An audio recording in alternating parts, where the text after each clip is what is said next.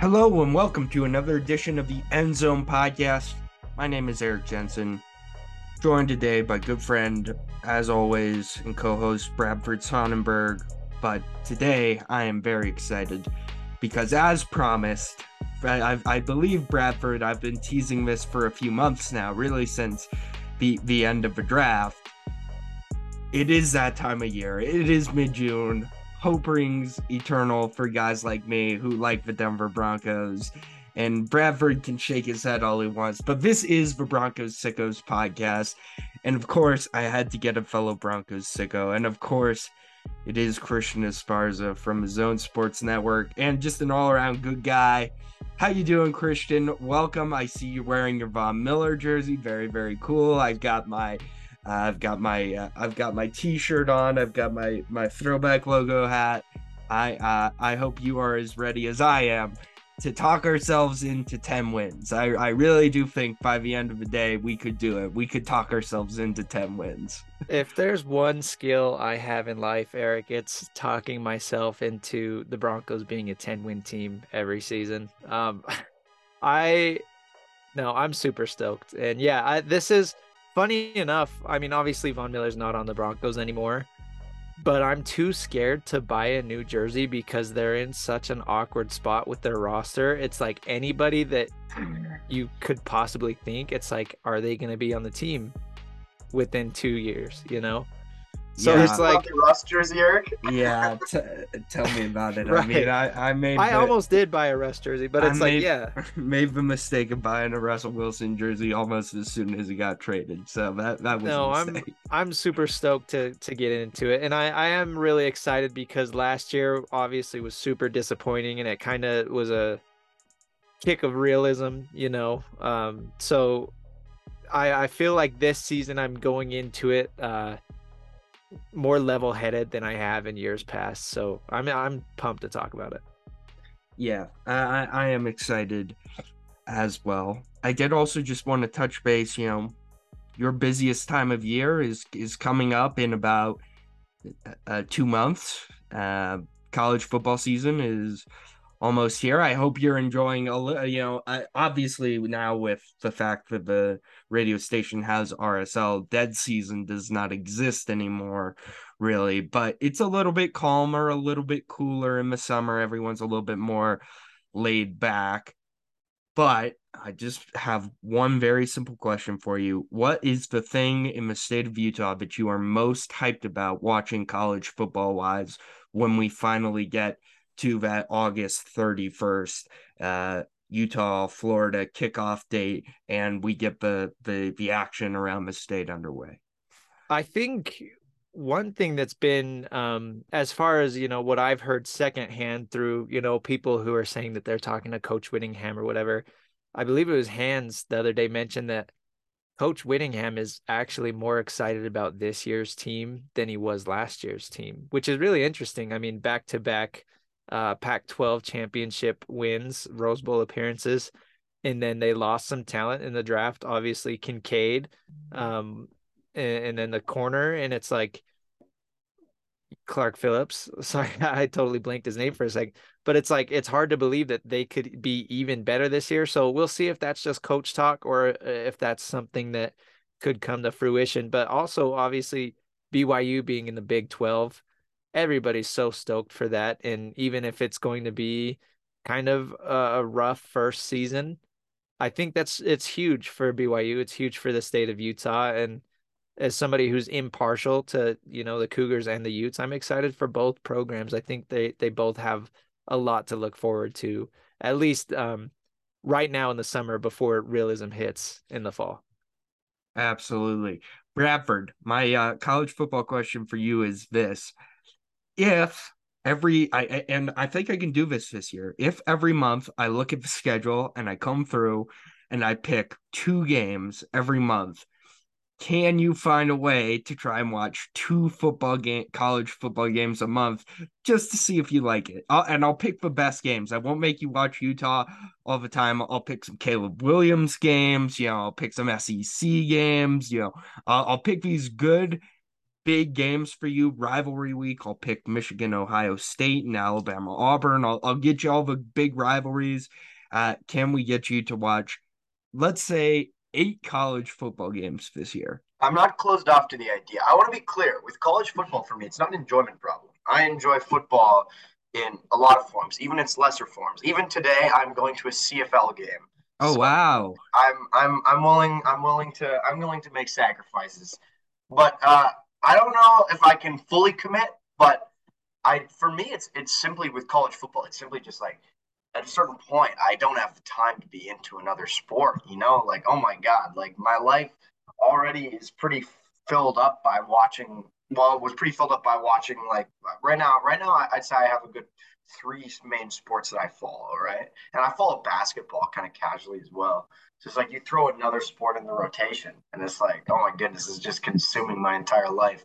But I will, I, I will be open to watching some college games. I, I will not promise, Eric. I don't want to break your heart, you know, but uh, I will do my best. All right, sounds good. Yeah, I'm I'm excited to see how the Utah State stuff plays out. Obviously, very different defense. Feels like they lost a lot of people. Feels like the coaching staff's kind of decimated. I don't trust Cooper Legas as a passer. Just watch too much Cooper Legas to believe in Cooper Legas. Oh yeah, Utah State's going to be in for a really really rough season. Yeah, so I I'm interested to see how that plays out because I'm a little bit of a Mount West sicko at this point. So yeah, you have uh, to be. So uh, so yeah, I'm I'm interested to see what ends up happening there. All right, with that, let's get to the piece de resistance here. Let's let's get to it.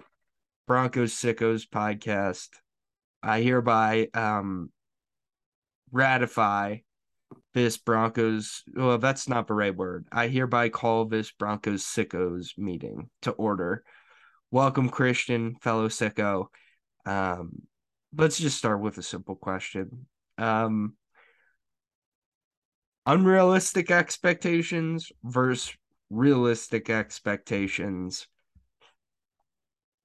I will go first. Yeah. For me, unrealistic expectation, they have a winning record this year. I, I think nine wins or better have a winning record this year. You said that's unrealistic? Maybe, potentially. Okay. Uh, okay. Um, because we say that every year, and then every year they they fall apart because yeah. they get either they become the most injured team in the NFL, or the quarterback play suffers or the coaching's bad. Realistic expectation, and I looked this up. I swear to God, I looked this up, Christian. On average, over the past, how many years has it been since Peyton Manning now? I believe it's seven. Over the past seven years, I will give you a guess. What is the average amount of times per game that the Denver Broncos have punted? Oh, geez, per game, six. It is nine and a half. Holy guacamole! so, um, realistic expectation: punt seven or less times per game. I I think that for the offense at least would make them watchable, which let's just be honest here.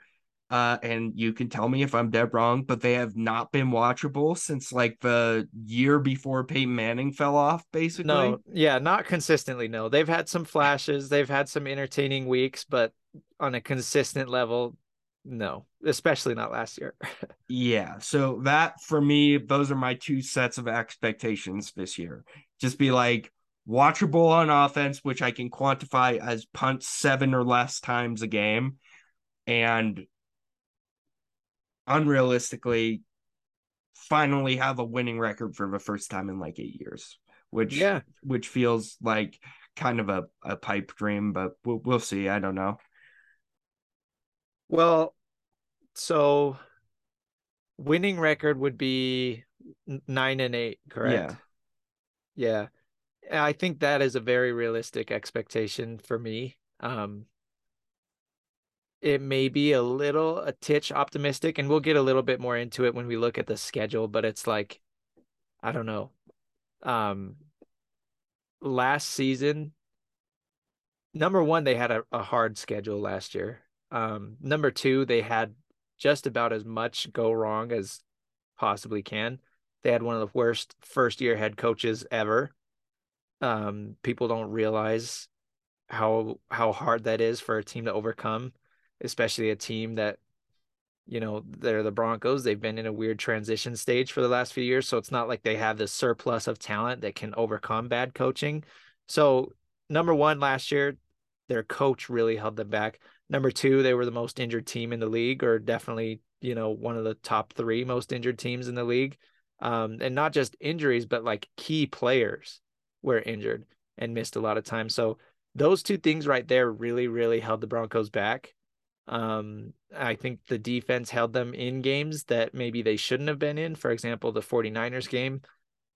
I was so surprised that they they won that game. Um, but anyways, I, I think the Broncos with Sean Payton, um, a winning record is is what they should be shooting for. Unrealistic unrealistic expectations, I'll say playoffs, um, because the AFC is so deep. I I don't think it's realistic to sit here and say that the Broncos are going to make the playoffs. But you know, if you want to be optimistic and say, yeah, if some things roll roll their way this year, um, obviously there are always going to be teams dealing with injuries. Maybe it's a team other than the Broncos that's injured. Maybe that helps the Broncos get in the playoffs. So realistically, we're looking at a winning record. Um, expectation wise, unrealistically, we're looking at playoff contention. So we'll see how things go once the season wraps up. All right, we now throw to our foil slash resident uh enemy of fun slash Chiefs fan, uh Bradford Sonnenberg. After hearing that, Bradford, what are your main takeaways? I just want you, I just want to occasionally, here's how I envision this working after we give our kind of spiels about the topic we're we're discussing. I just want you to shut up for most of it. You know, keep keep your mic muted. But here's your chance to respond if you hear anything outlandish. If you want to bring us back down to earth. If you just want to generally insult us, like this is this is your time. I will say Christian is is in general more seemingly attached to reality than you are on the Broncos. I I, I appreciate the level headedness of, of his take. Uh, I I don't really see how the Broncos can be a playoff team like unless unless Sean Payton goes back to like his old maybe bounty gateways and takes out a few starting quarterbacks. I don't I don't really think that's going to happen. My main concern is like people talk about the offense a lot, but I feel like the defense kind of kind of low key has lost a couple pieces, and I am not thrilled with uh for not thrilled for the Broncos. I'm thrilled as someone who doesn't like the Broncos. Like oh Frank Clark, like that's what we're doing now. That's gonna help. What what? Like I I just feel like they they do they will have a good defense, but I don't know if in its current state it's the same game changer that it was for even a lot of last year, right? Where it's just getting wasted with these offensive performances. And like I agree the offense is going to improve a little bit, but I don't know if those two things put together can culminate in more than like seven, seven, eight wins. Like, what did you think specifically of our uh, of our unrealistic and realistic expectations. Do you believe they're, they're on fair fair playing ground? Uh, more or less, yeah. I, I mean, I really don't think that's going to happen, but like, I, I feel like what, what did the Broncos have last year? Like five wins? Yeah, five yeah. and 12. Was it five? Yeah. So, like, I feel like even if it was the same caliber team, you put it in the hands of, of Sean Payton, like, I don't think seven, eight wins is super ridiculous. But also, like I I don't have a whole lot of faith in this Russell Wilson rehabilitation nonsense arc. And, and meanwhile, Eric's been on this absolute uh, psychotic delusion of like Jarrett Stidham coming in and throwing for like 35 touchdowns. like it, it's it, it's just not going to happen, man. They just don't have the personnel. Okay. I'm Let's excited get... to talk. I'm glad you brought up the defense though, because that's something I was really excited to talk about. So when we do are we going right into position breakdowns? I figured, do we want to do that first, or I guess it makes sense to talk about the roster first, and then we can talk about Sean Payton. Uh, let's do, uh, yeah. Can we start with defense first? Yeah, let's start with defense first. We'll go position by position here. Uh, really, the newest starter. Uh, they're they're on left defensive end. Basically, they're gonna play a three-four defense.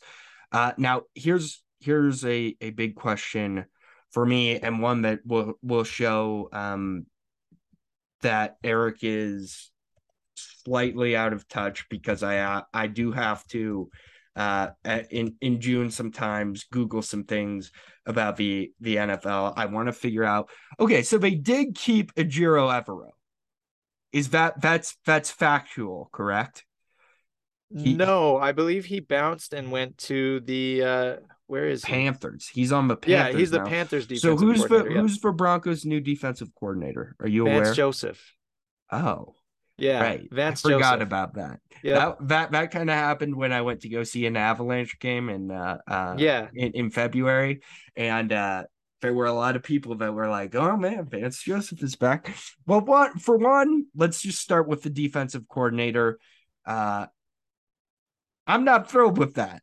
no, I would say he's league average.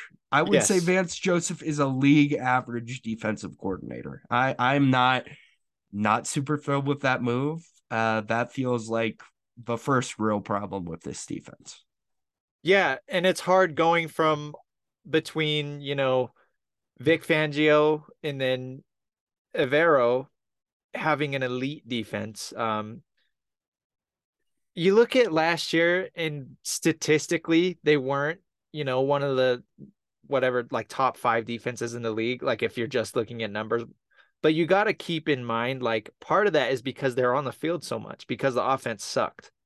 Like it's it's even for one of the best defenses in the league, like you're going to be allowing yards if you're constantly on the field because the offense is just punting all the time. So if you would have given Denver a league average offense last year and and not forced the defense to be on the field three quarters of the game, then the Broncos would have had a top five, definitely, maybe even top three defense in the league. Um, they already, you know, as far as allowing points go, they were really, really good. But then, yeah, you you lose Evero to the Panthers, and you bring in former head coach Vance Joseph, and he's familiar with a few of these players. For example, Justin Simmons. Um, and while while Vance Joseph was here as the head coach before Vic Fangio was here, they were a good defense. They were above average, but not not elite by any means. Um, I think this year we're looking at a top ten defense at best. Um, at worst, they'll be an average. They have too many good players to be below average, um, but they're going to be anywhere from average to above average. I'd say around maybe top nine, maybe top ten. Yeah, let's just dive into it here because I I, I was serious. We, we are going to be real sickos today, Christian. Like I, Oh, yeah. I I plan on talking about literally every single starter on the Denver Broncos roster, uh, all twenty two of them basically in depth. Um, so Frank Clark, they bring him in obviously five and a half million dollars uh, on Friday. Put Frank Clark's uh, off-field stuff aside, which is gross and not not the best look in the world. He also, I I was hyped about this at first, but then I went back and like I take notes on these games and stuff, and a few times over the past few years, like Frank Clark is not what I think he's. Are we at the point of his career where Frank Clark is more name than he is game? And I think Bradford Sonnenberg is the perfect person to answer that question for us as a man who who was on his football team. I feel like if I had to give Frank Clark an evaluation right now, I'd put him at league average. Uh, I I don't think he's like an elite defensive player that's going to be game changing. Kind of some of the way some of Broncos pundits are are talking about him. I, I don't know. Am I crazy to think that? Here's the thing. Here's the thing with Frank Clark. This is why I laughed when I saw the Broncos signed him. Frank Clark, especially like the past couple years, has been a pretty average regular season uh, defensive end, but it's always in the playoffs. They sign like a team that will not see the playoffs signed a player that's only good in the playoffs. That's absolutely hilarious to me. I mean, a lot of that playoff production is a lot of cleanup work I've found, but like he's like a sack or two away from like the all-time playoff sacks record. Like, Yeah. like it's it's pretty crazy. Like he's He's uh yeah, he's he's uh, one away from being tied second all time. That's pretty crazy. Like Clark is definitely not like a, a, a negative impact player at this point. I've found that one of his main issues, uh, not as much last year, but in the years leading up to it that he's on the Chiefs, it was just almost felt like a lack of effort at times. Like this year, he put a lot of work in in the offseason. He definitely had a better year than he did previously. But I really question like where the effort's at. Also, the guy's an idiot. Like he's just he's just a dumbass. Like other stuff about like driving around with like assault rifles and stuff. Come on, stop stop trying to act like you're a gangster, man. You make millions of dollars playing sports. Like, who do you think? You're not that guy, pal. Come on. Like, and so with Clark, I mean, I question if the effort will be there. I don't think it's a signing that like makes the defense worse. Like he's he's still, I think, an NFL quality player, but I don't know for how much longer. And it's it's, it's not going to be a huge impact. I don't think. Yeah, and I I totally agree with that. I mean, one thing like this is a June free agency signing. It's not like he was a big ticket free agent guy who was signed right as free agency opened. Um, I think partially because there hasn't been any big name players signed the last few weeks. That's maybe why it was kind of a big deal. Then there is kind of the shock factor of, oh, he's joining his division rival. Oh, he's leaving, you know, the Chiefs, who he just won a Super Bowl with, to join the Broncos, who are a big question mark. I think that might be why, you know, it's a lot of, it, it was kind of a big deal. Um, but as far as like what he's going to bring. I don't think anybody's expecting him to be anything more than league average. I mean, they're not bringing him in to be their best pass rusher. I think they they want to get pressure off the edge, you know, with Baron Browning, Randy Gregory, if they can, more so than from the inside. Um, but he filled a hole. They're not paying him a ton of money. Um, I think it's a decent signing, and if anything, he's a, a very experienced player who has been to the playoffs. Um, he has that that veteran experience that can kind of maybe uh, he'll he'll share some of that experience with the younger players, and then uh, yeah, I think like I said, biggest thing is it, fills a hole. So we'll see. Yeah, and it, it definitely is a hole. It is a little bit concerning though that you're betting basically, you know, your edge rushing duties on on Frank Clark because the guys behind Frank Clark are Matt Henningsen. Henningsen, uh, yeah. Well, they're I don't Hen- think they're bringing him in to be an edge because they have Baron Browning and uh, mm. Randy Gregory to be the edge. Yeah. And we'll we'll see what Vance Joseph does with the defense. Um, I have heard too that Joseph is going to try to run a similar scheme to what the Broncos have been running the last few years rather than his own scheme that he ran while he was here. So we'll see if that helps. Um, obviously, Frank Clark can probably be moved around and play, you know, that five technique and the edge technique. But I think as far as like actual edge rushers that they want on the field, you know, if they're healthy, are Baron Browning and Randy Gregory. Right.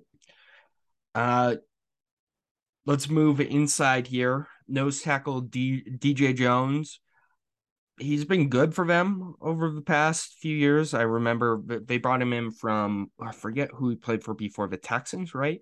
No, he was on the 49ers. Oh, uh, right. Last year was his first year with the Broncos, but yeah. he he missed I think he missed a couple games with like an Achilles injury or something like that. yeah, like he didn't play much last year. But, but when he was on the field, he was a exactly what they wanted him to be, a big run stuffer in the middle. Like it was tough for teams to run up the middle and it's hard to to make splashes as a nose tackle, but I think he played he did exactly what they brought him in to do and I'm excited to to see him do it again this year. So league average or above league average, do you think? I'd say he's above average. Um, I'd agree just, with that. And it's hard because he's not at the level, obviously, of a nose tackle that you'd say like Vita Vea, uh, Jeffery Simmons, those types of players. But it's like he's a, a, classic, just a big dude in the middle that you're not going to move. Um, if you try to run at him, chances are he's going to stuff the run or at least make it hard to get past him. Um, so if we're saying Frank Clark is average, DJ Jones as a nose tackle is above average. Yeah. they bring in Zach Allen, obviously from the Cardinals, uh, at right defensive end. Zach Allen is an interesting guy. Um, he's you know very very young. He hasn't played that many seasons in the NFL, but last year he looked like he kind of took a step forward. He had eight passes defense, so eight swats, so that's good. So you get someone that kind of replaces for Dre'Mont Jones' role ish on the defensive line. That's solid. You know, he his numbers weren't all inspiring. He missed a few games last year, but he ended up with five and a half sacks and like some decent tackle numbers. But the one thing about him is people that watch him really love him. Gregg Rosenthal is a big fan of of his.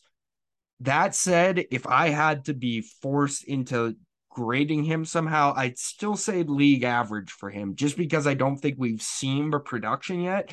But he's a guy that a lot of experts and people who watch the game really, really closely feel like he is a a a rising star and kind of someone with a really high ceiling. Would you agree with that that analysis? Yeah, for sure. Rising star is a good way to put it because the Broncos are betting on his upside. Um, they're betting on his ability to turn into what Dre'Mont Jones was, or possibly even better. Um, and Dre'Mont Jones was a very under the radar guy who was above average at his position. Just a lot of people didn't really know about him because he was on the Broncos um, he didn't put up a lot of numbers statistically, but I mean, as far as pressures going, whatever, Dre'Mont Jones was really good. And then, yeah, you bring in this guy, Zach Allen, who nobody really heard of him before last year, but he did put up a really, really good season on tape last year. And the Broncos are excited about what he can potentially do. But right now, it's kind of potential. So he has the potential to be above average, definitely. But as of today, he's an average interior uh, rusher. So we'll see. You know, that is a pretty good duo. You got uh, Frank Clark and Zach Allen as your interior guys, and then you've got Baron Browning and Randy uh, Gregory on the outside. Theoretically, that's a good pass rush set, but uh, I'm I'm excited to see what Zach Allen can do. But yeah, he's he's average for now. Yeah, Let's move to those edge rushers and Baron Browning. Baron Browning, it's important to note here, he just went in for some pretty serious knee surgery over uh, over the weekend, actually. And they, they expect to have him back by training camp, but he dealt with some injuries last year. Health health is really a concern with him, I think. Uh, because when he plays, I would say he's very good. He was the best pass rusher on the defense last year by far. He was really, really good at getting to uh, the quarterback. He has developed really nicely. I believe the sky's the limit for him. And if he can have a full year healthy, I believe he can be a 10 plus sack guy every year of his career. But that's some he, he had some pretty invasive and serious knee surgery just over the weekend here and having that in June, like, is he going to be 100% by training camp? And is he going to be 100% by the start of the season? I think there's some questions to ask there. But obviously, if I if I had to evaluate him, I'd put him above league average. Yeah, I would too. And it's hard. You can say, really, talk about Randy Gregory and Baron Browning the same way in that they're both really, really good football players. But it's like, I don't care how good they are if they're not going to be on the field. and they both missed a significant amount of time last season, and that really, really hurt the defense. If they're yeah. both on the field, that's a scary duo right there. Like when I, mean, I watched. But, uh, we could kind of talk about Randy Gregory as well here. Yeah, yeah. I, I so, just don't. I don't think Randy Gregory is going to be on the field. I'll, I'll, say that. I've given up on Randy Gregory ever having yeah. a fully healthy season. I think that's just who he is as a player. Is he's just an injury prone player that, yeah, yeah. like, his body's kind of falling apart. And I, I still stand by it that that of all the signings and moves George Paton has made, that has to be up there with one of the dumbest because they gave him a ton of money and he basically did not play last year. And I I, I hope he can play this year, but I I have never been a Randy Gregory fan, and that's that's just kind of a way I feel about it. Yeah, back to Baron Browning though, he's got one of the quickest steps I've seen like Yeah. since Von Miller. Von Mhm. Miller obviously really quick first step off the snap. Baron Browning, that's why they moved him from inside linebacker to edge rusher. Uh, they love his first step, his quickness, and there was I forgot what game it was that he just it was like his coming out game. Might have been against the Texans or something, I can't remember. But he just dominated like the whole game. It was like who the heck is this guy? Uh and he flashed his his tremendous potential. So yeah, if I believe it was a partially torn meniscus that he went into surgery for. So obviously that's not something that if the surgery goes well, knock on wood, um, that shouldn't affect him, let's say four or five months from now. But as far as his ability for training camp and to start the season, he might be off to a little bit of a slow start, and that kind of worries me. But let's hope that this is to prevent him from missing time during the season. So. I'd say I'd say above average for Baron Browning, yeah. Yeah, above average. I, I'd agree with that analysis as well. They they have high upside pass rush. I would say that there there is an extremely high upside on the pass rush, but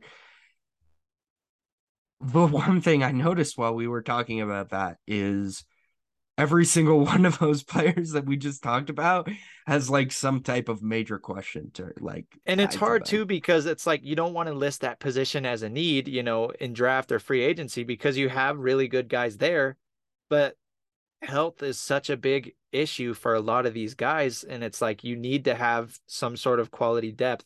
And going back to to Randy Gregory now, I was so disappointed that, you know, he just could not stay on the field because there were times last year where I was like blown away where I was like this dude is really freaking good. Like he has such long and strong and powerful arms. That that's kind of what stood out to me when I was watching uh, Randy Gregory. He is just able to push people around. Um, you know, bigger tackles. He can he just pushes them aside, and then he's he was also really good at uh, getting to the ball carrier and stripping the ball, and that was huge. And then he kind of just he disappeared because he he wasn't healthy.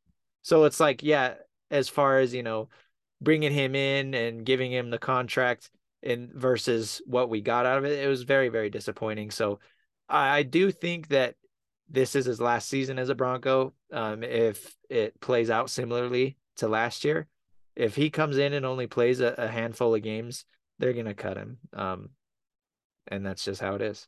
Yeah.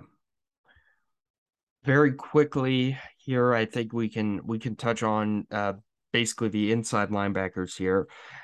Alex Singleton, Josey Jewell.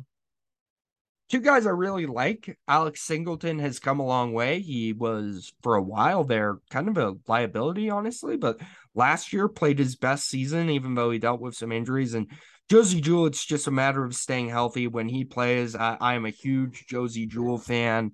Uh, I think he's one of the fastest, most explosive linebackers in the league. I think he's just really good at getting to the ball and tackling.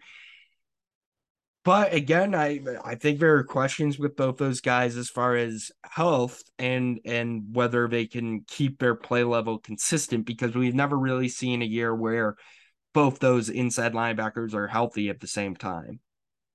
Yeah, uh, they they played really well together last year, and it was kind of surprising. Um, so they brought in Alex Singleton. I believe it was a trade with the Eagles Mhm. um before last season. And yeah, everybody was like, "What the heck is this?" He was not good on the Eagles. He was more of a special teams guy. It was kind of a head scratcher. But then he ended up being probably their best linebacker last year, and he was he was really really good. So him and Josey Jewell together, um, they're they're solid. I'd say they're right on the borderline of average and above average. The other thing I'll say about this group is they've got incredible depth at inside linebacker, which is good because they uh, Singleton and Jewell have both struggled with injuries.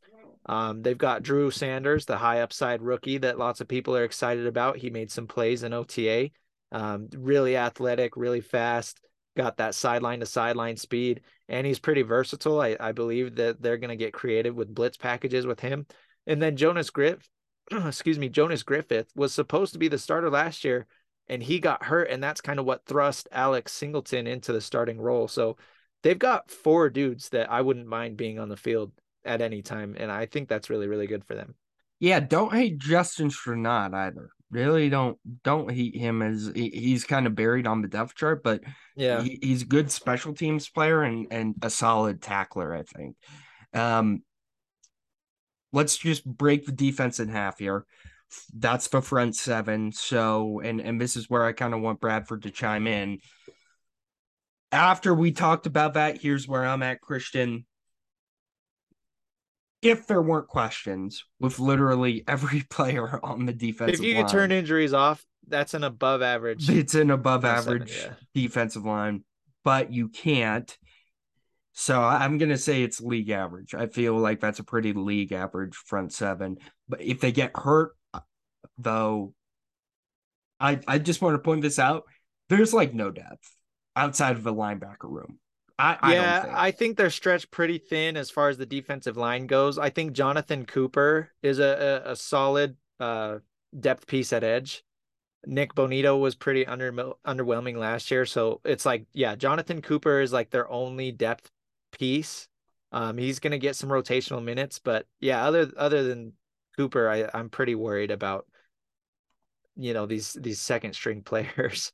Yeah. So we'll, we'll go we'll go league average. Bradford, after hearing all that, would you say our, our analysis is is uh, still within the realm of, of realism and uh, and uh, and uh, rationality? Yeah, I would say I would say it's, it's it's relatively down to earth. I mean, the depth is the thing that concerns me, right? Like when you're, I find when you're talking about football, and the good scenario requires like 15 times like like maybes to like go the right way at a certain point it's just kind of like maybe this isn't a very well constructed team you know like that's that's kind of just where i'm at Yeah. All right, let's get to the back half of the defense. We can pretty much uh, start and end the conversation with Patrick Surtain above league average. Very good. Yeah, highest graded I- PFF player on on the Broncos, maybe the best cornerback in the league. Uh, so yeah, I mean, very, I'm very, gonna very throw good. Justin Simmons in there too. Um, Yeah. I was actually pretty pissed because yesterday PFF tweeted out a thing and it was like, "Who's the best safety in the league?" And they listed like Derwin James and Minkah Fitzpatrick, and I forgot who the third guy was, but they didn't have Justin Simmons like there. Like Justin Simmons missed, I think, four games last year, and he's still tied for the league lead in interceptions, right? So I don't know. I I think still somehow Justin Simmons flies under everybody's radar. Um, but Surtain and Simmons are one of the best, if not the best, corner and safety duo in the league. Um, and I'm I'm excited for both of these guys. They're they're solid. They're really really good. Yeah, Justin Simmons uh, obviously been good for a long, long time. I will say this. I did feel like he took a little bit of a step back last year. I do feel like age is starting to be a thing with him. Like you're you're seeing him start to kind of lose a step a little bit um when it comes to like aggression within the box.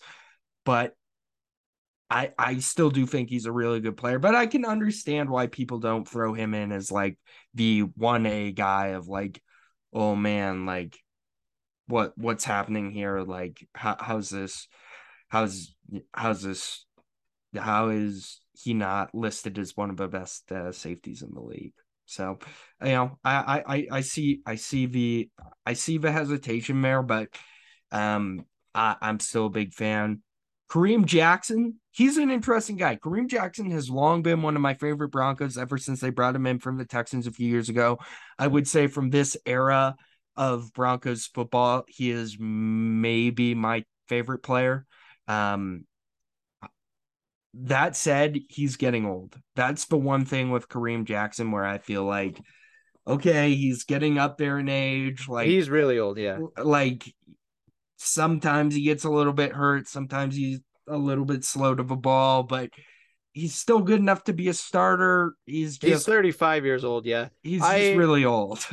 I don't think he's going to be the starter. Um, I think that's Caden Sterns yeah. right I there the love strong Caden safety. Sterns too. I think he's a really good player.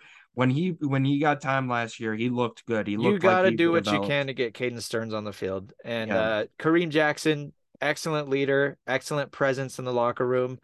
as far as on the field, you know, he'll deliver a hard hit, but he also is at that point now where, like you said, he's slow. He misses some tackles, and it's pretty infuriating.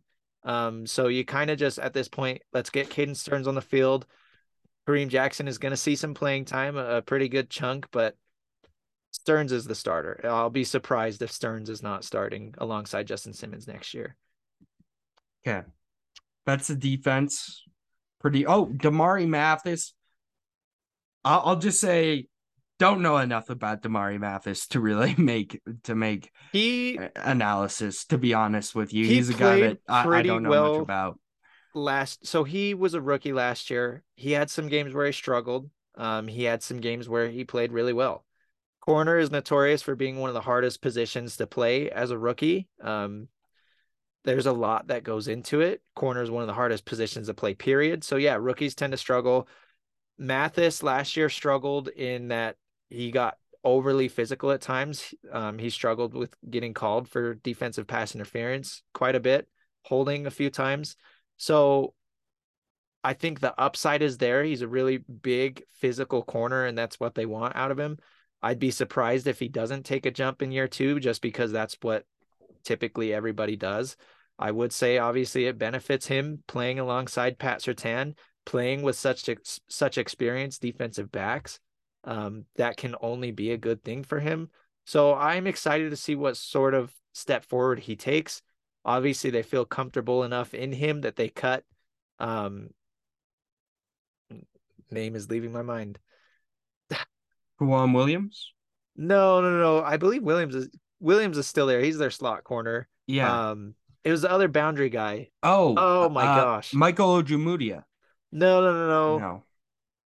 Man, he was on the Commanders and then he came to the Broncos. And I'm oh totally... Ronald Darby. Yeah, Ronald Darby. Duh. There we go. Yeah, yeah. They cut Ronald Darby because him and Damari Mathis, they figure they're kind of the same player. They feel comfortable enough in Mathis that they cut Ronald Darby. So that's that's a good sign, and that's pretty much all we can say.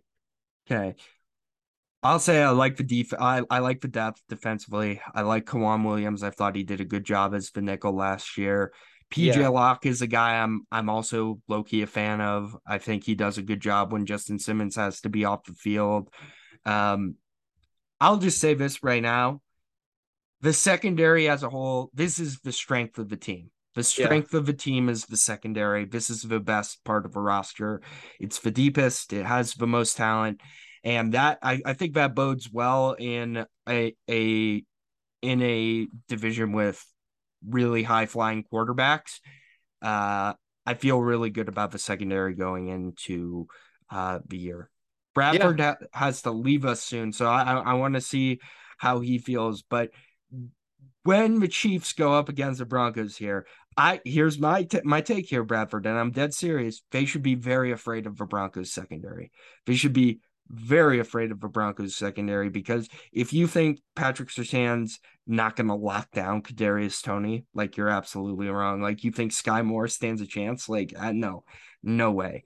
That's why I really do truly think that one one game this year at home, the Broncos are beating the Chiefs. I truly believe that they they have the talent to lock down the Chiefs lackluster o- offensive weapons. I mean, it's really it's that simple. I mean, listen, the secondary is definitely the best part of the team. I'm not going to argue with you there. Uh, Justin Simmons does have kind of a pretty funny track record of getting Mahomes interceptions. I feel like that's happened quite a few times uh, the past couple years. Not exactly scared of them. I mean, here's the thing, Eric. Here's the thing about football. Football. You're not going to be scared until you have a reason to be scared, right? Well, yeah, and also like to be honest, I I I kind of trust the like, you know, maybe the the best quarterback in the league to kind of figure it out, right? Because like offense beats defense in this league, Eric, and I don't know. I mean, I think there can be games like the games last year where like the Chiefs offense did not dominate the Broncos overall. There was one game where they were, and then Mahomes got kind of bored and he was just doing circus shit. And then they ended up picking him off a couple times and ended up being a lot closer than it needed to. But like, I don't know.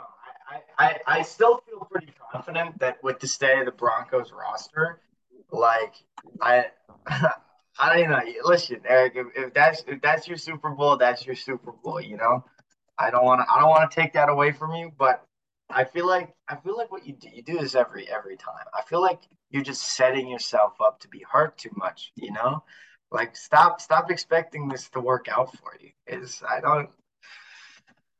I, I will say the Broncos have gotten so close to beating the Chiefs twice in the last two seasons. Obviously, there was that heartbreaking the bowling game, yeah. the the one that the Melvin Gordon and Drew Lock fumble. Yeah. Uh, I'm still so pissed about that to this day.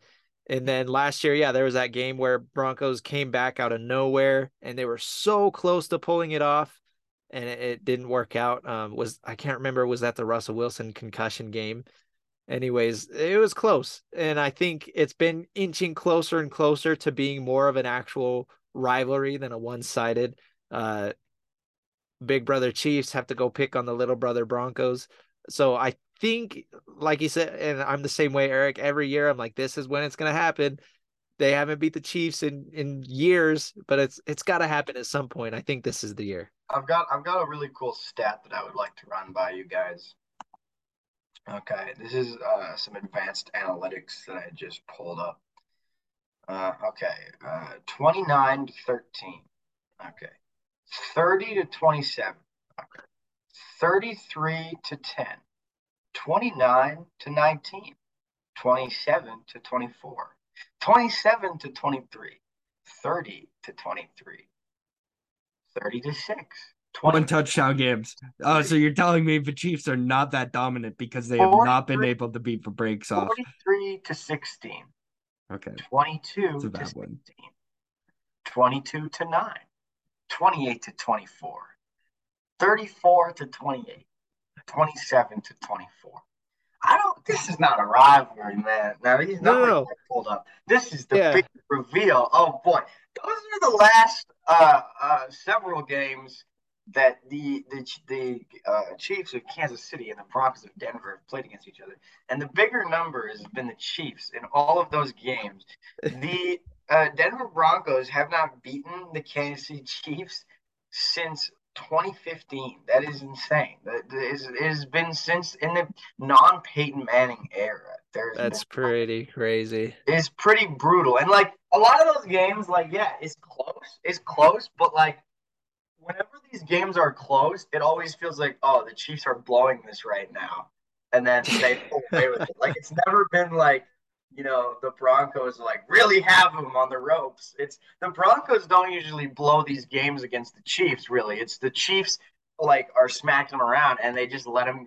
The thing is, it's like it's like it's like you got a little brother, right? And you're playing games together, and it's like you let him think he's gonna win, and then you just bring the hammer down. And so I just think that the the track record of the almost past decade causes me to be like, I don't know if this is the year. I do know intellectually it will happen eventually. And I mean, just by sheer, ch- even if it's a coin, you think eventually, right? Eventually, eventually. But I don't know. I on some level, I, I gain more enjoyment out of the streak than I do from the from the uh, state of the team being championship. It's it's just very very funny to me.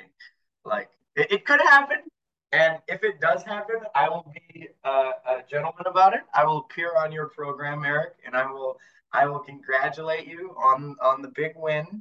Um, we can raise a banner together, but uh, I don't know if it's gonna happen, guys. Is is that it's gonna happen? All right. Well, Bradford, thank you very much for joining us. Uh, listener, if you're like, oh, this has gone an hour and you guys haven't even gotten to the offense yet, I promise you, I think we're gonna go rapid fire on the offense because I think the offense is in some ways much easier to evaluate than than the defense was. Uh, but Bradford, thank you so much for joining us uh, uh, to be our voice of reason here early. But hopefully, we didn't say anything too outlandish. You'll have to listen to the second half to see if if we No, if we stay on the same track. You toned the lunacy way back with Christian here. Normally, you're on some insane Broncos. Like, like Well, that's like- funny because I feel like Eric is from when I've talked to him. Maybe it's just because of during the season, but normally Eric is super pessimistic. I feel like. It's it's very bipolar. I find where it's like basically like every week we we do a little whiplash where it's like it's the end of the world, but then they're going to the Super Bowl, it's the end of the world, and then we're going to the Super Bowl. But I have never once said they were going to the Super Bowl over the past three years, over the past five years. I have never once said on this podcast. I don't believe ever on this podcast I have said they are going to the Super Bowl. I have never said that. prove it. No, no, I, I literally can't. I've never said that in my life. Most of your takes usually involve the unlikely destruction of the teams around the Broncos, giving the Broncos a window to advance. But it's always just some half baked scenario. Dude, no, Christian, this guy, oh man, I just remembered this. This guy, like two weeks ago, was hyping up to me Marvin Mims. I'm not, this is a- a delusion. He was Hey, that's this. it's the the best part of the Jarrett- off season. the Marvin Jarrett Mims is Stidham, absolutely Marvin saucy. Mims Jr. connection. I don't want to hear about Jarrett Stidham to Marvin Mims Jr. Dude, the Broncos signed Mike McGlinchey, and he was parading through the streets of Utah. This is I, I Mike McGlinchey is a very good right tackle. I mean, Yeah, no, I that's why I love the hot off season too. I love to just sit here and get excited about everybody and so what if it ends in heartbreak come September? yeah, I guess we'll, we'll we'll get to heartbreak in September in a little while. Again, Bradford, thank you so much for joining us. guys. Uh, we will we'll see you in in a week or two. All right, let's get to it. Rapid fire offense. Uh Uh, uh, no, You're looking uh, at we, we much- got to start. We we got to do something in depth here. I- okay, my movie's not till noon. I still I, we still have like thirty minutes here. let's do it. Russell Wilson, we just have to talk about it. Yeah, if Like- you don't mind, I will I'll just come out and say, and I mentioned it earlier, you look at last year as far as the injuries, uh, offensive line was injured, offensive line was bad. Tim Patrick was injured, Courtland Sutton was injured, Jerry Jeudy got injured. Uh so injuries, Russell Wilson himself dealt with multiple different injuries. Add on to that, as if that's not hard enough to overcome, Nathaniel Hackett had no idea what he was doing as a head coach. Uh, he was completely in over his head. He was lost. He was one of the worst rookie head coaches ever. Um, the team was just in complete disarray from start to finish. Uh, that being said, I do think Russell Wilson is past his prime. I think he is on a downhill decline. He's not going to be ever back to Russell Wilson of the days of old, but I refuse to believe that Russell Wilson can play as bad as he did last year um, under Sean Payton and and a competent coaching staff. Um, I I don't think that Russ is beyond saving. I I think it's pretty. It, it's you're a victim of of last season, you know, if if you think that Russell Wilson is cooked. Like I I I, I don't think that he's cooked to to say, you know. He might be cooked. There- there- There's like a very distinct possibility that he is in fact cooked. But what do you like cooked as far as like Well, a I, bottom 10 quarterback or cooked as he's Maybe, just like, not Russell Wilson that we know? maybe maybe a bottom ten quarterback. Maybe No. Maybe like No. like last year he was 32, um, maybe lower. I feel like the he ceiling was for not the worst quarterback in the league last he year. absolutely was the worst quarterback in the league. No, he year, was dude. not. Yeah, he was, dude. Come no, on. Mac like- Jones was worse. No, no, no, no. I, I'd if you if you ask me right now if I'd rather take Mac Jones or Russell Wilson, I would take Mac Jones in a heartbeat. See, No. and that's what I think people No, just dude. got so caught this up is in. this is okay. Uh, Bradford left at the wrong time. This is delusion for both of us here. I because I'm with you, bro. I think he could come back. Like I think he can do it. I don't like, think he's going to be top 12 or top 10, definitely, but I think he's a league average quarterback. You think this he's gonna be a top 15 NFL quarterback? Yeah, I, I really I. I just can't I can't see a world in which that happens. I think 20 to like 25, which would be a massive improvement from last year, where again he was the worst starter in the league outside of maybe Zach Wilson. But honestly, Zach like I think we're forgetting how bad Russell Wilson is was last year. Right, he was bad, Like- but like I said, like, this is a guy that, that have to take literally- consideration. Took like 30 sacks just from holding the ball forever. Yeah, couldn't throw down the middle of the field, couldn't throw down the sides of the field. Like threw picks almost uh, at will, had a ball pro- control problem, like fumbled a lot. Like he was so bad last year, dude. Like I, I will say I, I do I have think- to throw out there. So I brought up, you know, there's things that you have to take into consideration with injuries and coaching.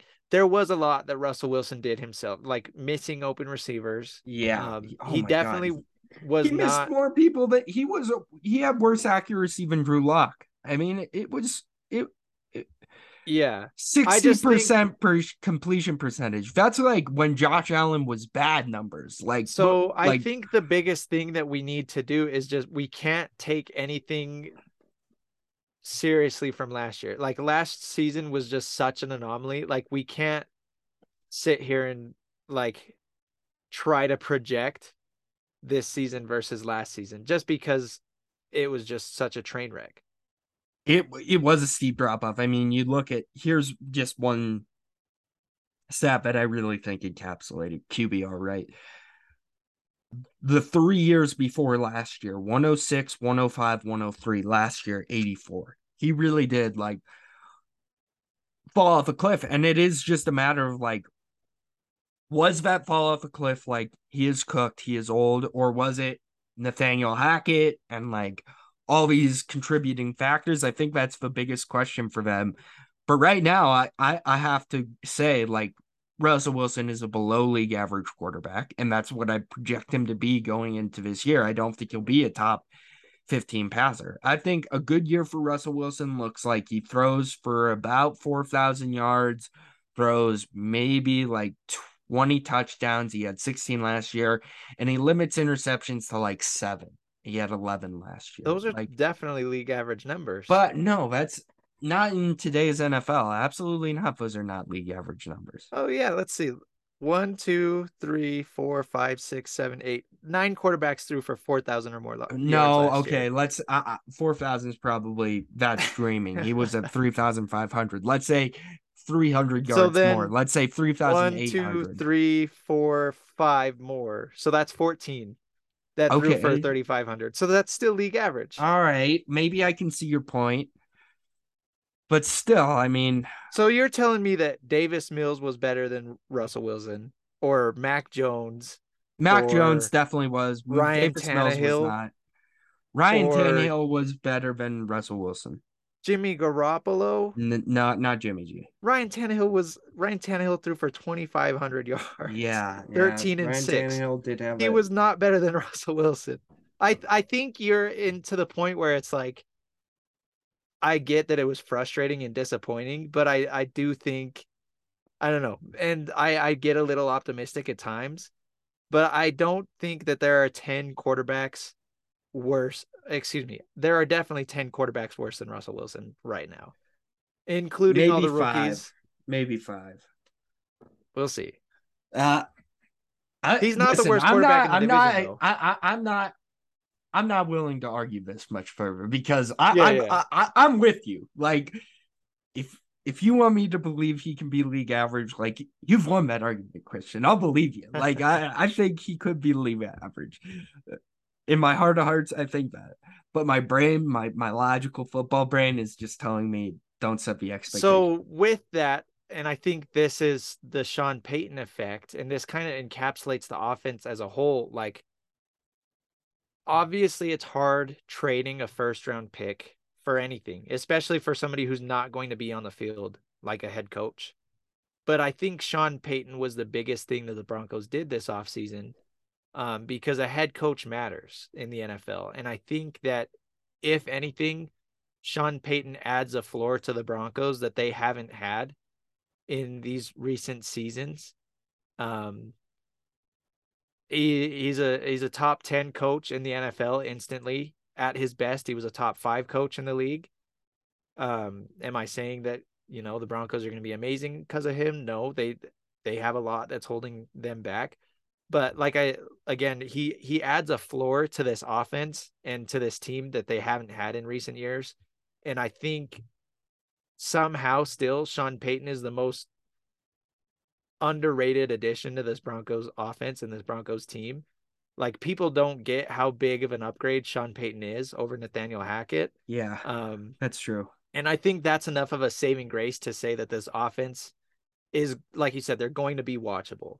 And that's what I'm most excited for. Like, oh, dude, the team so just long. had, they had nothing last year. Like, you could tell that's why they were not watchable, is because the coaching sucked. There was no structure, there was no culture, there was no discipline. Um, and that's not going to fly under Sean Payton. So, Russell Wilson and the offense as a whole, I think they're going to take big steps forward uh, with the new coach. Uh, and I'm really excited.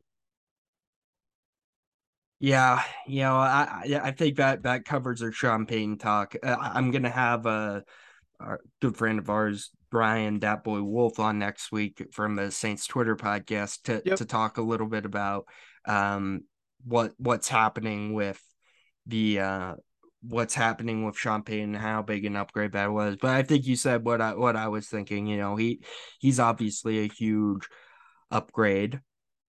Let's just get to the most concerning part of this offense, uh, to me, which is for running back room. Yeah. Sean Payton likes for run game. He likes to run the football. Um, currently, they are counting on Javonte Williams to get ready and and healthy, which Sean Payton says he will be, but still, he had like the worst knee injury you could possibly get. So, I know, yeah. So like, uh-oh. so the crazy thing and then, to me, uh, here, here's here's my problem though, uh, Christian. I don't know if you saw this. I have like the sleeper fantasy football app. Yeah. Um, everyone's gotta have that if they play fantasy football.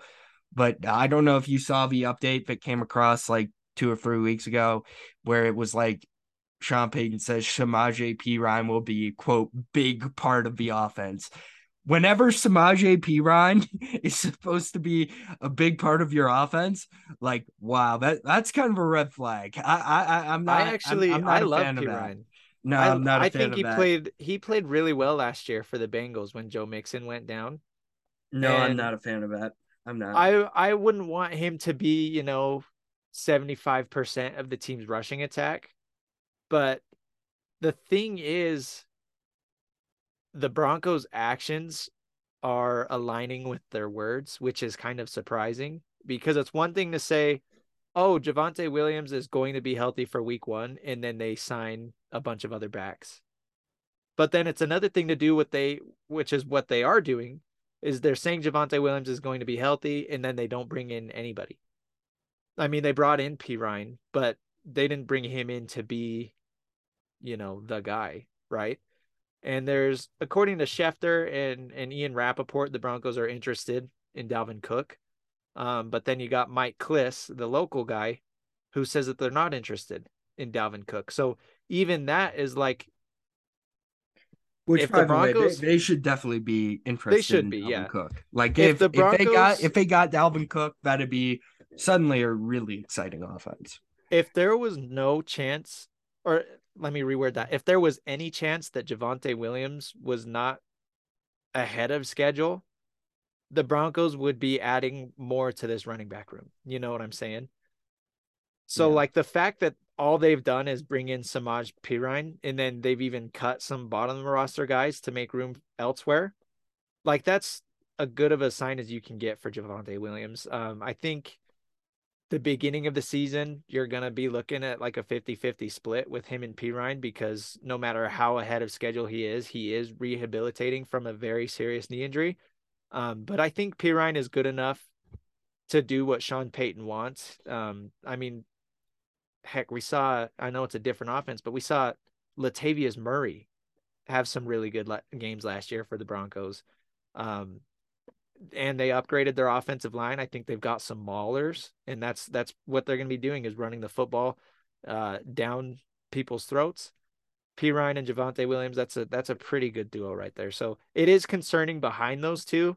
Um, and then you know you throw in the wrench. What if Williams is not healthy? Then you're struggling. But if the Broncos are telling me not to be concerned, then I'm not going to be concerned. You know, I'm not about quite, about I'm, health. I'm not. I'm not quite there. I I I I still don't trust. I don't trust the Broncos. I I'm surprised, but it's like, why wouldn't they have brought in anybody else then? You know, yeah. Just because they haven't made any other moves, and it's like that's malpractice at that point. If if Javonte Williams isn't going to be ready and they haven't made any moves at running back, like what the heck are you doing? Yeah. But uh, it is surprising, definitely. Okay. Here is uh, our next topic of conversation, the wide receiver room. Here's here's a question I came up with last year. Yeah. Um we've said this for years. I mean, really since they've had this core. For years and years and years, Broncos fans have said just wait till we get a real quarterback. Like this is one of the most talented wide receiving rooms in the league. Yeah.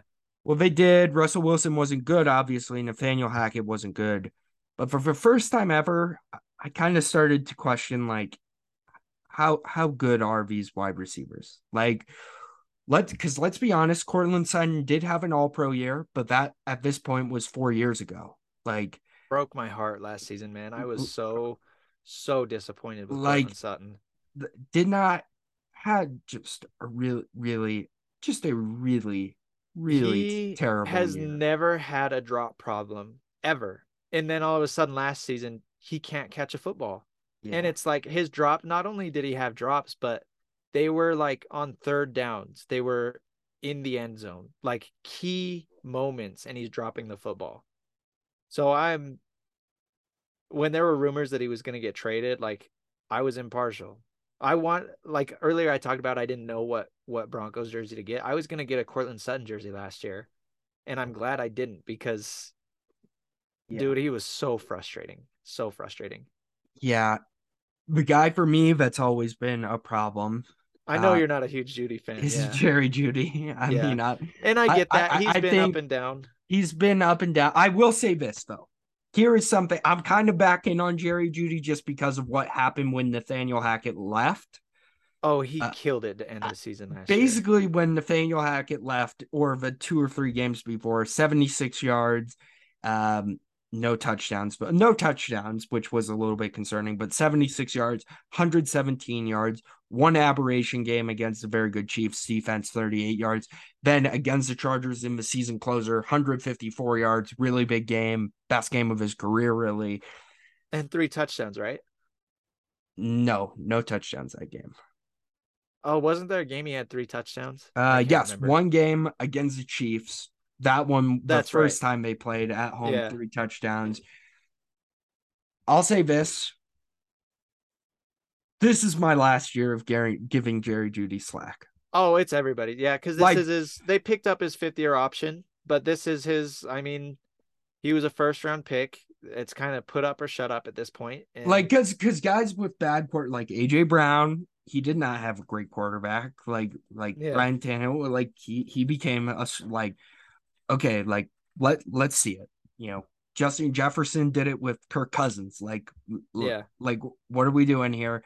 Like, if you're gonna be great, if you're gonna be game changing, he came in in but one of those wide receiver classes within those three years where it was like the Ja'Marr Chase class, the Justin Jefferson class, like the next era of great NFL wide receivers. He came in with those guys is he on that level or is he just like a secondary weapon on a contending yeah. team? Like um I, yeah, it's yeah. it's frustrating because he's had moments good and bad and it's been such a roller coaster.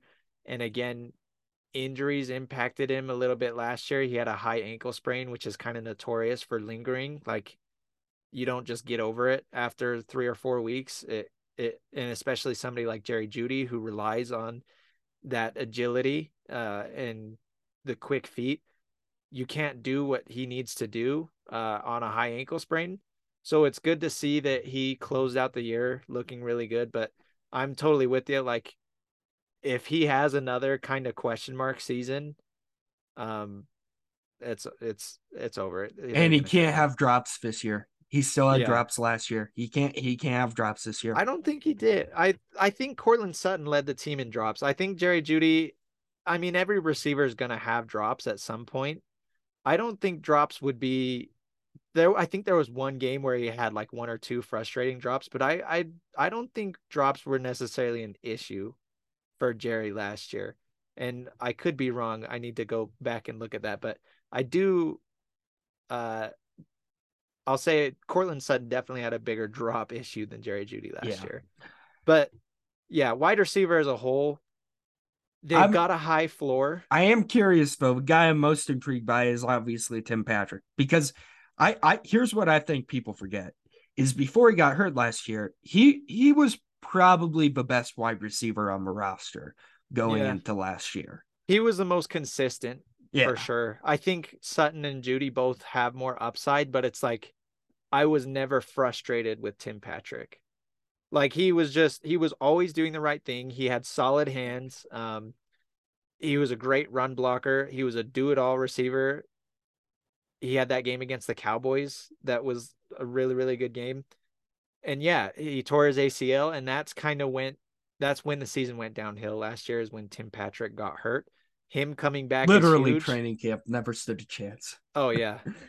So him coming back is huge. We'll see what kind of confidence Sean Payton has in him.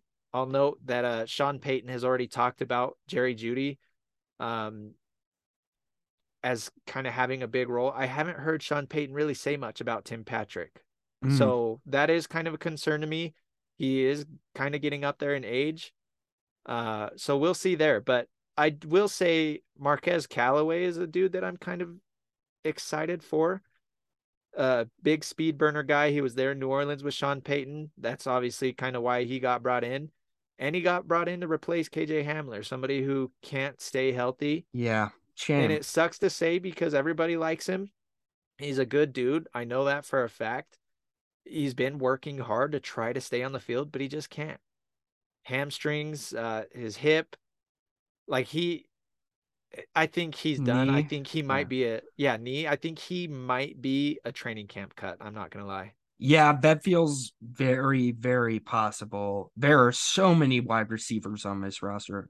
They Yeah. are they they are like Lil Jordan Humphrey, he's a guy that could make a, a final a, a final 53. Like Montrell Washington wasn't awesome last year, but contributed when he needed to. Jalen Virgil too looked really good. Um, Like, even but- Kendall Hinton, like Kendall Yeah. Hinton was solid last year. Yeah. I'd take, yeah, Marvin yeah. Mims Jr. again. and Marvin Mims. We haven't even talked about him yet. guy I'm really excited about. To me, he was my Right. favorite draft pick. Uh, I thought I, I think he can be a real game changer in the offense. And I don't think you draft a wide receiver if you're the Broncos unless Sean Payton specifically says, "Yeah, I want that guy to be." Well, big part of my especially because offense." that was their first pick of the draft, right? yeah, they yeah. moved up in the second into the second round to get him. like he's clearly going to be a part of the offense.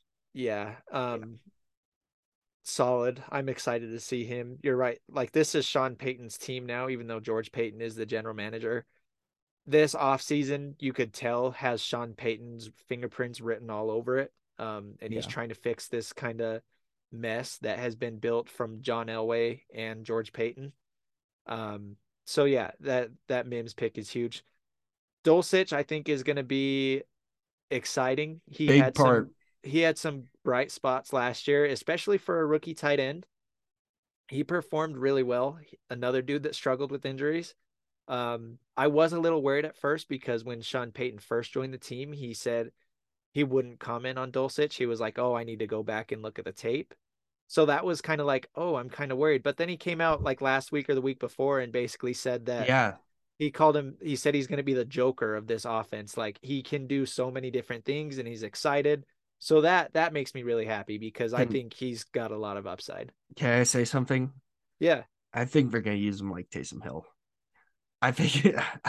I think as far as I- I like lining up at running back Yeah, I think he's quarterback I think he's gonna get like not quarterback because he's never played quarterback, but I think he's gonna get a lot of sweep stuff. I think he's gonna get a lot of motion. Like I think he's gonna Yeah. be like in the backfield a lot. I- yeah I- as kind of like a hybrid yeah, kind of fullback type thing yeah. That's that's how I kind of see that going. That's yeah that's just generally how Sean Payton has used those type of guys in offenses. yeah Um, for sure I'm part of a Dulcich Hive, man. Like to me, he's one of the players I'm most oh it's, excited it's about hard on the not roster. to be he had such like rookie on off earlier I talked about corner being one of the hardest positions for a rookie. Offensively, I'd say tight end is probably the Yeah. hardest or the position where you kind of see these rookie guys disappoint a little bit. And it's hard because they have to learn how to block like a, a NFL caliber lineman and then receive like an NFL caliber receiver. So that's that's part of why it's so hard. But still on top of that, and again, dealing with an injury, Dulcich missed like the first three or four games. Like he put together a really inspiring rookie season. So yeah, it's you look at this receiving core and it's like on one hand, there's a lot of question marks, but on the other hand, if all goes well, this is a really, really good unit. Yeah, I, I totally agree with that. The offensive line. And we can sum this up easily. I mean, they're upgraded over last year. Dalton yeah. Risner was so disappointing. Please, Risner, Risner and Cushenberry were two of the worst at their positions in the league. I feel uh, like it does kind of suck, but you're expecting Lloyd Cushenberry to start again. Oh yeah, I forgot he did not get replaced. I think Alex Forsyth will be pushing for that a little bit. Um, oh wow, ESPN currently has him as. I know. I was looking at that. I don't know why. Um, Forsyth was Russell Wilson's center in Seattle for a little bit, I believe. So mm. I don't hmm. know why. Anyways, yeah, Cushenberry. I I'll be surprised if he's starting week one. Um, he he was. I don't know. But I'm I'm glad they got rid of Risner. They brought in Ben Powers. They brought in Mike McGlinchey, and I know uh, Uh, you were getting teased. Yeah, earlier. Brad, keep. Uh, can I just say here? Let me just say my piece on Mike McGlinchey they have played, and you understand this more than that. They have played nobodies at right tackle for right. like five years in a row. Is he going to come in and be an All Pro? No, but he's going to be. He's going to be a good right tackle. Yeah, which is and something like they that ha- they haven't had in even before, even when Pey- Peyton Manning was here. They didn't have a good right tackle. They but have not me, had a good right tackle. This is the best they have looked at tackle if they're healthy, which is huge because they usually yeah. can't stay healthy at tackle. Yeah. If they can stay healthy at tackle, this is by far the best tackle pairing they've had since the the prime pay many years. Yeah, since like 2013 Broncos yeah. offense. No, I'll go ahead. Like this is an above average offensive line. And some of these guys are known more for run blocking. Like McGlinchey and Powers are kind of more run blockers than pass blockers. But it's like that's the identity that they're gonna be establishing anyways. Um, this is a much, much improved offensive line. And I'm really excited to see like I it's hard because they were so so so bad like historically bad last year as an offensive unit but it's like i'm more excited to watch the offense this year than i am the defense even because i just can't wait to see i feel like they're improved everywhere um with the addition of sean payton and then some of these free agent guys that they brought in like i really don't feel like they have huge i mean russell wilson to each their own, but I I really don't feel like they have huge holes on this offense, like any glaring needs besides maybe center.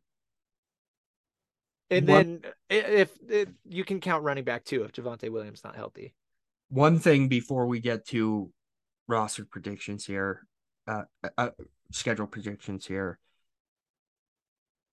I know Brad brought it up, but please don't call me crazy.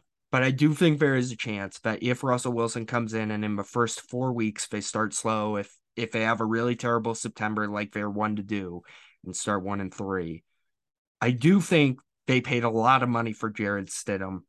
I do that think there so weird. I do think there is a real chance that Jarrett Stidham starts meaningful games for them this year if Russell Wilson is bad.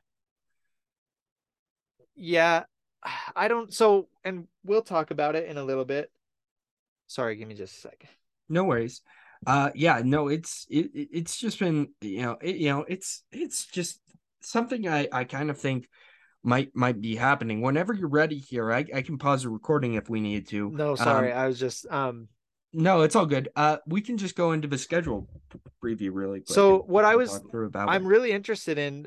They actually have like I like their schedule this year, and they're their beginning of the season schedule is I'm not going to say super soft, but it's like Raiders should be an easy win. Okay. Like let's, their first let's four just games... go week by week here. Raiders, I I've been tossing on that one. I do think there is a chance that the Raiders just show up in week 1 and say, "Oh yeah, we want to embarrass the Broncos. Let's just win this game." Right, but can they? Like Jimmy Garoppolo sucks. It would be uh, so their head coach is not good. Here's a thought I had recently that I'd like to share now publicly. Wouldn't yeah. it be really, really funny if Jimmy G just got hurt in week one? Wouldn't that just be like if he even plays, he's already hurt. Yeah. So like okay, okay, I'll give the Broncos the win there. I think you're right on that. one. like where are the Raiders even like they're clearly tanking. Where are they good outside of Davante Adams and then their edge rushers? no, Like I they're mean, not good true. anywhere. They That's have a below average roster. I'm so yeah. I'm over the Raiders. They're in a yeah. The Washington Commanders. That one's tough to me, but it's at home, so I give it to the Broncos. I I think Ron Rivera is past his which is weird saying this. He's past his prime as a head coach. Um, I don't think he was ever really that good of a coach. I think he was kind of carried by MVP Cam um, in his heyday. Washington, they've got a huge question mark at Sam Howell. like, what are they doing at quarterback? They have some really good receiving threats. Their defense has the potential to be really good. But yeah, no, that's a W for me as well. I think the Dolphins bring the That's first real challenge to the Broncos. I have that as a loss as well. Um, especially if Tua's healthy. The I'm- Dolphins are really, really good. The Bears are at home. I don't buy Bears hype personally, in but Chicago. at yeah. home, I think I'm taking the Bears to be honest with you. So I have this as a W. Um, I don't buy the Justin Fields hype either. Like he can run around for 200 yards a game, but they didn't win when he did that. Yeah. Their defense still sucks. They did improve their offense a little bit at the receiver room and uh, you know, running back and whatever, but uh I don't know. The Bears are a really interesting team. I don't like their coaching staff either. I had this as a W for Denver, but it's like I guess yeah, because it is in Chicago. I don't know. I, I have a hard time thinking like if this if this Broncos season goes how it quote unquote should, they're not going to lose to the Bears. But I I will say if they do lose to the Bears, that's kind of at that point that's when you kind of say like okay, something's up with the Broncos. Jets in Mile High. I'm sorry, I'm taking Aaron Rodgers. I think he's. I think we're getting the Aaron Rodgers respect me tour at points this year, and it feels like the Broncos are an easy punching bag. That Yeah. feels. That feels like a nationally televised, like Jim Nantz, Tony Romo game where uh, Aaron Rodgers just comes into Denver and they score 35 points, and the Broncos keep can't keep up. Yeah, and it's very I think there is a chance that the Aaron Rodgers experiment is going to go poorly, similar to what happened with Russell Wilson. But at the same time, like it's Aaron freaking Rodgers, one of the greatest talents we'll ever see play the quarterback position. So it's like, yeah, right now I have it as an L as well. Um, tremendous weapons all around, and they have a good defense, and they have a defensive minded head coach. So I, I think the Broncos are going to lose to the Jets as well, and the Chiefs. I have back to back L's right there. in Kansas City can't win there. Come back home. This is where you figure out if you have a good season or not. Yeah, this middle of the season schedule, this is what I was going to say. The middle of the season is pretty interesting because we don't know what the Packers are going to be. Um, we don't know what Jordan Love is going to be. If the Packers are a halfway decent team, then yeah, this is a good kind of measuring stick game for the Broncos. So I have this as a win right now, Yeah, just because take- I don't really Yep. believe in Jordan Love and the Packers. But I mean, who knows what can change between now and then, right? Yep, I'm backing up my words too. The next week they play the Chiefs at home. I'm taking that as a W. They're, Yeah. they're, No, they're, it's- win, they're winning It's that gonna game. happen. It's There's it's, no it's happening this year. Again, if the Broncos are doing what they should be doing, uh they're gonna beat the Chiefs this year. They have like they've had too many close games within the last two or three seasons that it's it has to happen. Yeah. It has to, man. Bills. That one's a Loss. loss. Yeah, Yeah. unfortunately. The Bills are too good. Uh they are I think they kind of have a bad taste in their mouths after their season ended the way it did last year. I think they know that they should be one of the top contenders in the AFC and they know that they kind of disappointed. I think this is going to be somewhat of a revenge tour for the Bills. Um, but this is their first time.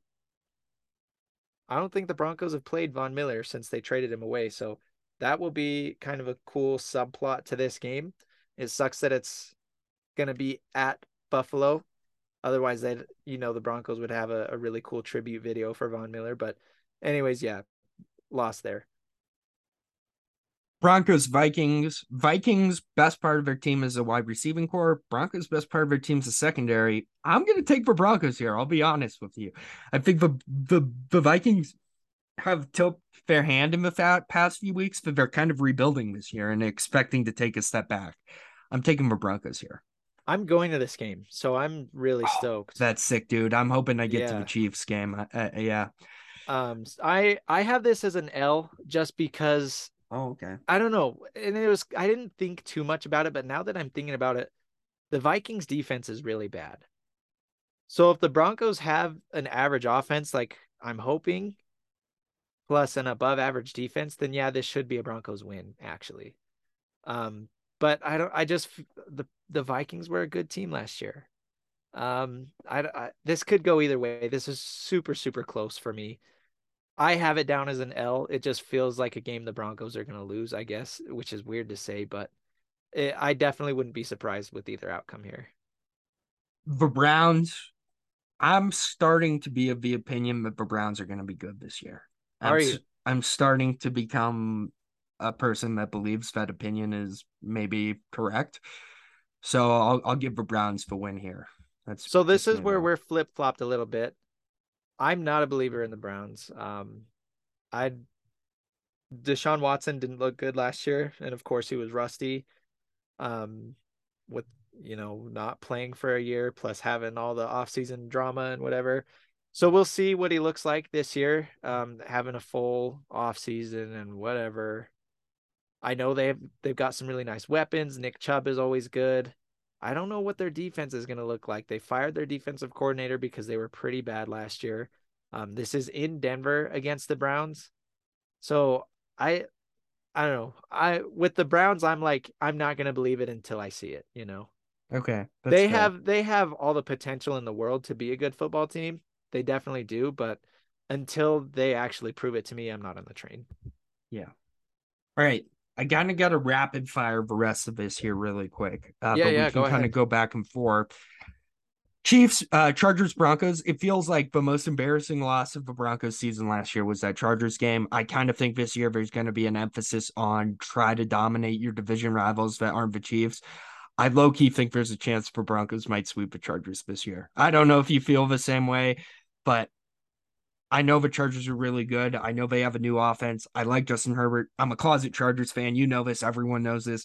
Yeah. But part of me inside right now in June really thinks the Broncos are going to sweep the Chargers. Well, and it's funny because the Chargers are always, you know, high potential. They're going to be so good this year, blah, blah, blah. And then the end of the season comes and it's always disappointing for whatever reason. So I wouldn't be surprised. The Lions, that's a big game. Uh, towards the end of the season, I'm I'm pretty up on the Lions. I'm gonna take the Lions. It's at Ford Field. I'll take the Lions. Me too. Yeah. Hold on. Sorry, my page just refreshed here. I gotta get back to the Broncos schedule really quick. Patriots are next. Um versus Patriots in Denver. That should be a win. Yeah, it's um, a W. I'm out on Mac Jones. Oh, I, I don't know how I feel about uh, Mac Jones yet, to be honest. I think Bill O'Brien at offensive coordinator is a, a good thing for the Patriots, but they just they have nobody on offense that that really you know scares anybody. Week 17 chargers at home but momentum's rolling. At this point in the season we both believe they'll be around eight and seven seven and eight. They want to get that winning record i think that's a guaranteed w. I think they win at home against the chargers for sure Yep, and then closing the season in Las Vegas against the Raiders, that should be a win as well. No, I'm I not doing that. It, you don't think the Raiders are going to be tanking? Uh, the Raiders will be tanking, but like for Broncos, never, and I mean they never, never sweep the Raiders. That's and, true. And like I, I think either either we're wrong on week one, so we'll just make up for it here. To me, yeah, that puts them at nine and eight all right, we didn't quite get to 10 wins like I thought so, we might, but I, I I'm gonna say I think they end up nine and eight. What about you? I think that is the most likely outcome. Um, when I went through and did it, I have marked down here 10 and 7, which feels pretty rich. I think 9 and 8 is more probable. I have their floor at 7 and 10 and their ceiling at 13 and 4. Which are both kind of obviously really This, that's that really, ceiling really is generous. absurd. Yeah. but okay. That that would be like that would be sweeping the Chargers and the Raiders. Uh, that would be beating obviously some of these teams that they're on the fence. Um, but yeah, they're obviously the gimme games that they need to win. Uh, both the Raiders games, the Commanders, the Bears, and the Texans. And then they have about eight games that like really could go either way, and that's gonna be what decides their season. And then they've got some tough games too against the Chiefs twice, uh, the Jets, the Dolphins, and Bills. I do think their schedule this year is easier than it was last year, so that's gonna be nice. Um, ultimately, though, I think we'll know by midway whether the Broncos are gonna be pushing for playoff contention. As far as if at any point they're gonna bench Russell Wilson. Uh, I don't know, man. It is really, really weird that they paid Jarrett Stidham so much money. Um, I mean, I guess nothing is out of the realm of possibility, especially with Sean Payton, who has. I think if they get, I think if we get to October and they have a losing record, Russell Wilson isn't the quarterback anymore. I think October might be a little early, but No. considering maybe I don't In know the 'cause they, they AFC, their, in the AFC, with how good the conference is, you forget that NFL coaches are still always thinking playoffs. Like you can Yeah. lose, you can lose a playoff run in October. You got to make a change, man. Plus, with you know, they have their first round pick next year, so that's huge. So maybe they do kind of pull the plug and just say, "Hey, let's." uh Dude, worst comes to worst, we suck this year. We get Caleb Williams. I don't think they'll be bad enough for Caleb Williams, but I don't think they're any worse than they are last year. Yeah. No way. There's no way they're even close to as bad as they are last year or were last year. Excuse me, but right. I I mean, yeah, if they finish with a top 10 draft pick, we'll see what happens there. But ultimately, I I and I said I always talk myself into the Broncos in the offseason, but I'm this is the most excited I've been and it's like backed by actual logic besides being just excited and optimistic. Like Sean Payton has me pumped, man. Yeah. Well, Christian, thanks so much for joining us. Really appreciate it. If you want to plug your social medias and stuff really quick, I, I know that's important. I'll, I'll, I'll let you go and we'll go watch this uh, Transformers movie, and this should be out later today. Yeah, uh, see Esparza Sports on Twitter. Um, that's pretty much all I use. So go check it out and uh, go Broncos, baby. Absolutely. I will Well, say, Broncos country. They're trying to get rid of it. It was corny, but I I like it. Let's Yeah. ride, baby. I do like Broncos country as well. All right. With that, it's been a fun one. We will be back next week with our boy, Dat Boy Wolf, to do our Saints deep dive and talk some more Sean Payton, plus other NFL stuff. And then a week after Bad Josh Newman week. Should be fun. Until then, we'll see you later. Peace out.